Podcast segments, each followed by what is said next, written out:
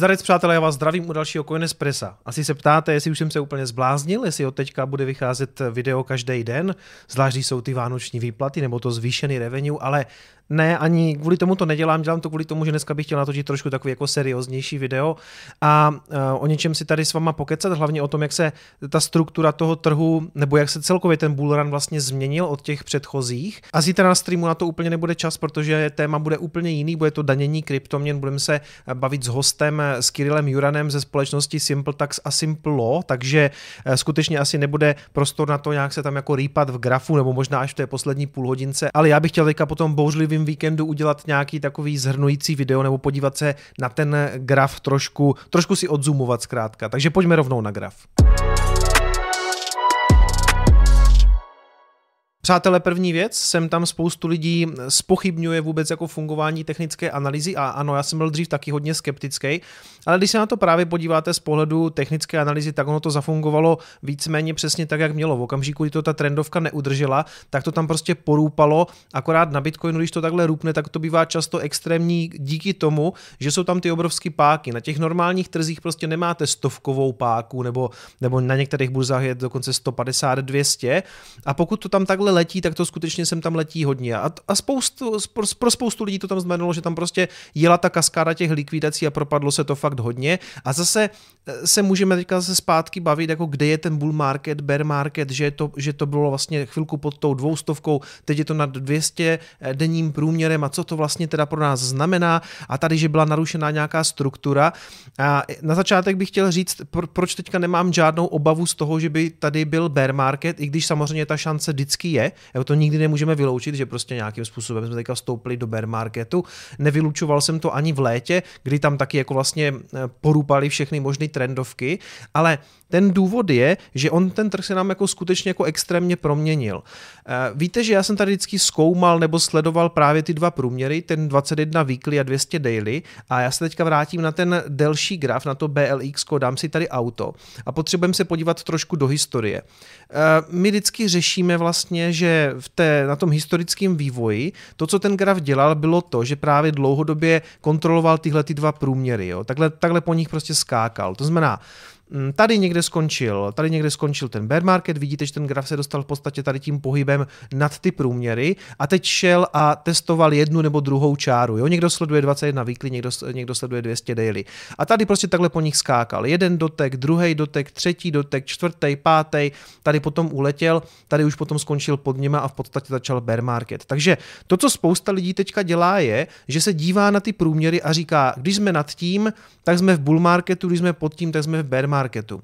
Ale ono to nějakou dobu prostě už neplatí. Jako já taky jsem vždycky radši, když jsme nad těma průměrama, je to takový jako dobrý, řekněme, hopium, protože si to právě můžete srovnat s tím předchozím, eh, s tím předchozím eh, bull marketem, ale když se podíváte, tady někde ten bear market minulej skončil, respektive tady skončil bull market, dostali jsme se pod ty průměry, eh, tady někde bylo to dno, a tady někde po haluzi teda jsem teda já začínal a poměrně brzo jsme se dostali nad ty průměry. A všichni začali říkat, aha, dobře, tak je tu nový bull, uh, bull run nebo bull market a dokud se teda budeme držet nad těma dvěma úrovněma, a, nebo nad jednou nebo nad tou druhou. A my jsme poměrně rychle v létě vyletěli hodně vysoko na dně, a všichni říkali, no to je moc rychlý, to jako asi není moc dobrý, to, to se jako propadne a, a bear market pokračuje.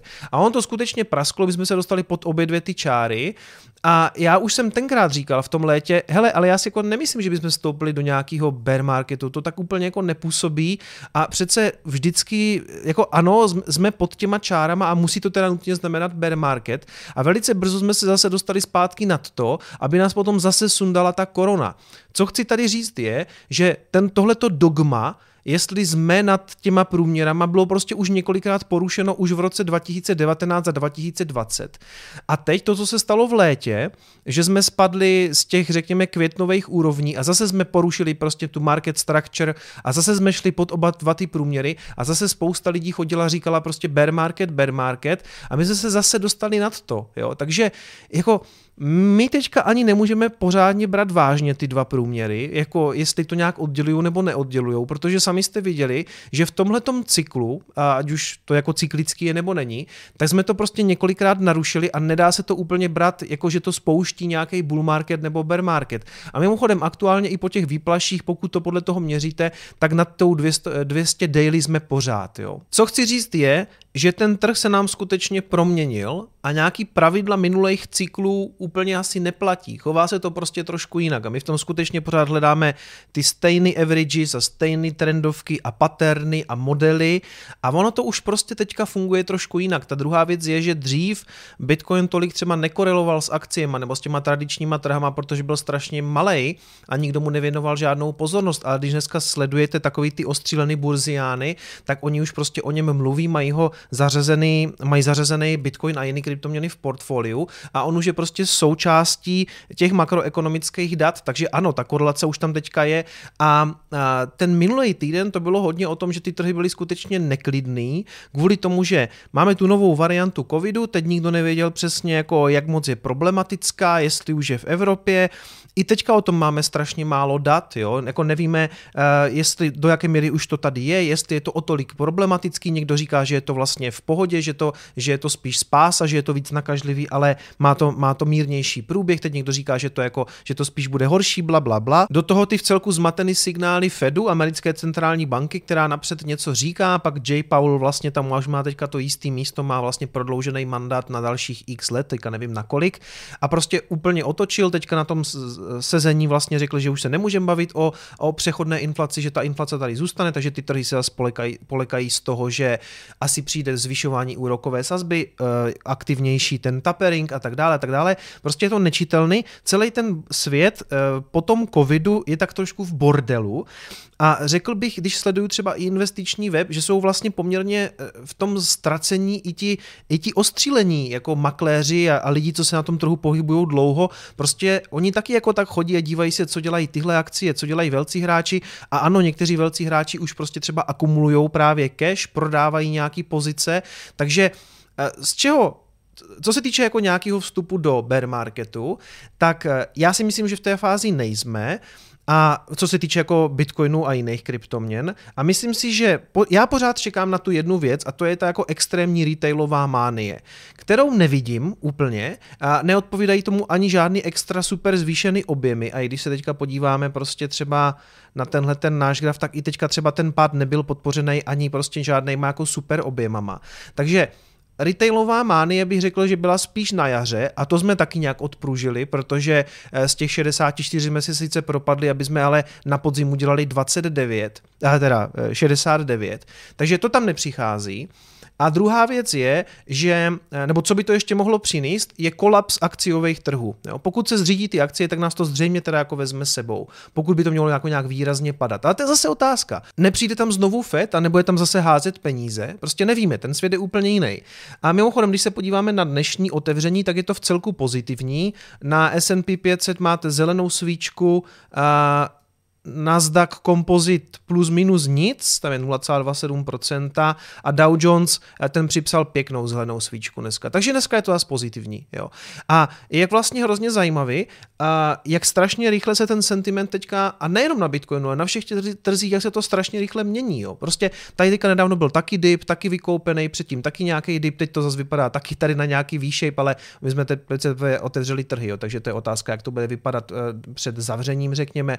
Bitcoin aktuálně prostě nějakých pořád 48 600. Takže a na tom Bitcoinu je to jako skutečně extrémní v tom, že ještě 14 dní zpátky, nový all time high, já prostě s nějakýma bitcoinerama ve sklípku, pohoda, ani to nikdo neřešil a 14 dní na to prostě už všichni zase uh, uh, bear market, jo. A já si říkám, hele, teď jako všechno je jinak, jo. Všechno je jinak, všechno je přepsaný.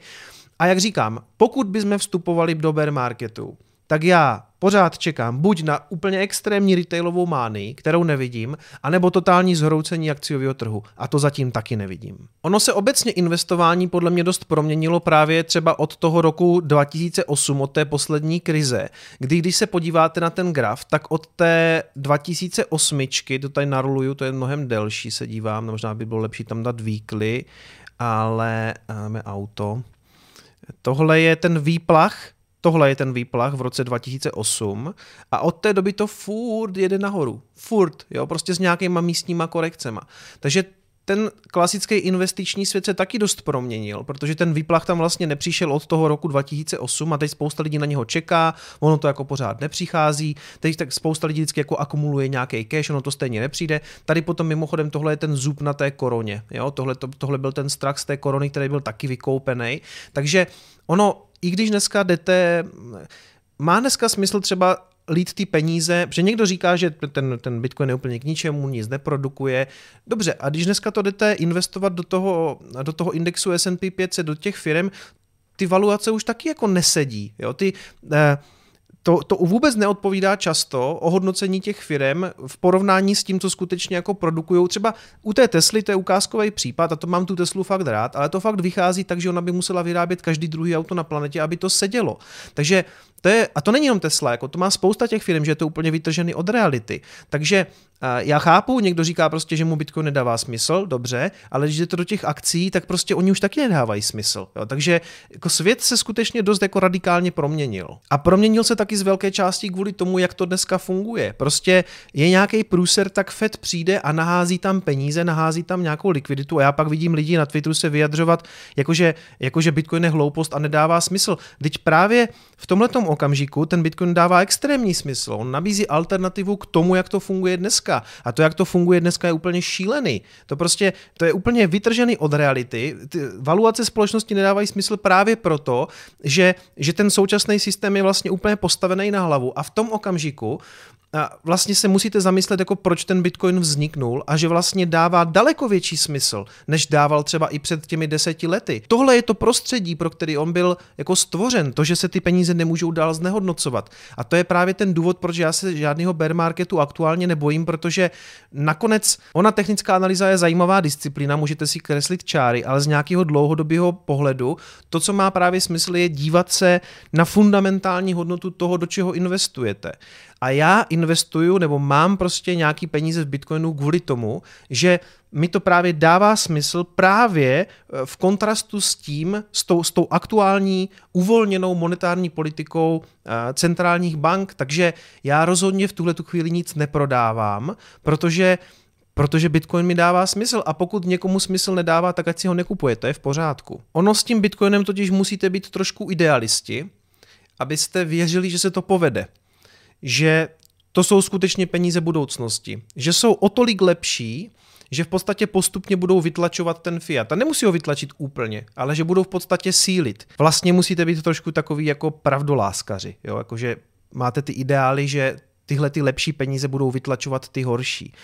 A mimochodem, já jsem poslouchal velice zajímavou přednášku od Tomáše Čupra, který mluvil o tom, jak eh, vlastně rozjížděli rohlík. A on tam mluví o tom, že když spouštíte nějakou takovouhle službu, která má být disruptorem, nějakých zavedených pořádků. On tam mluvil, že vlastně Rohlík je e, konkurentem třeba Teska nebo Alberta, kdy lidi jsou vlastně extrémně navyknutí chodit někam do obchodu a nakupovat tam a on přichází s něčím úplně jiným a v okamžiku, kdy chcete jako představit tady toho měnitele těch zavedených pořádků, toho disruptora, tak ten disruptor v podstatě musí být třeba pětkrát nebo desetkrát lepší, aby, abyste změnili návyky u těch lidí.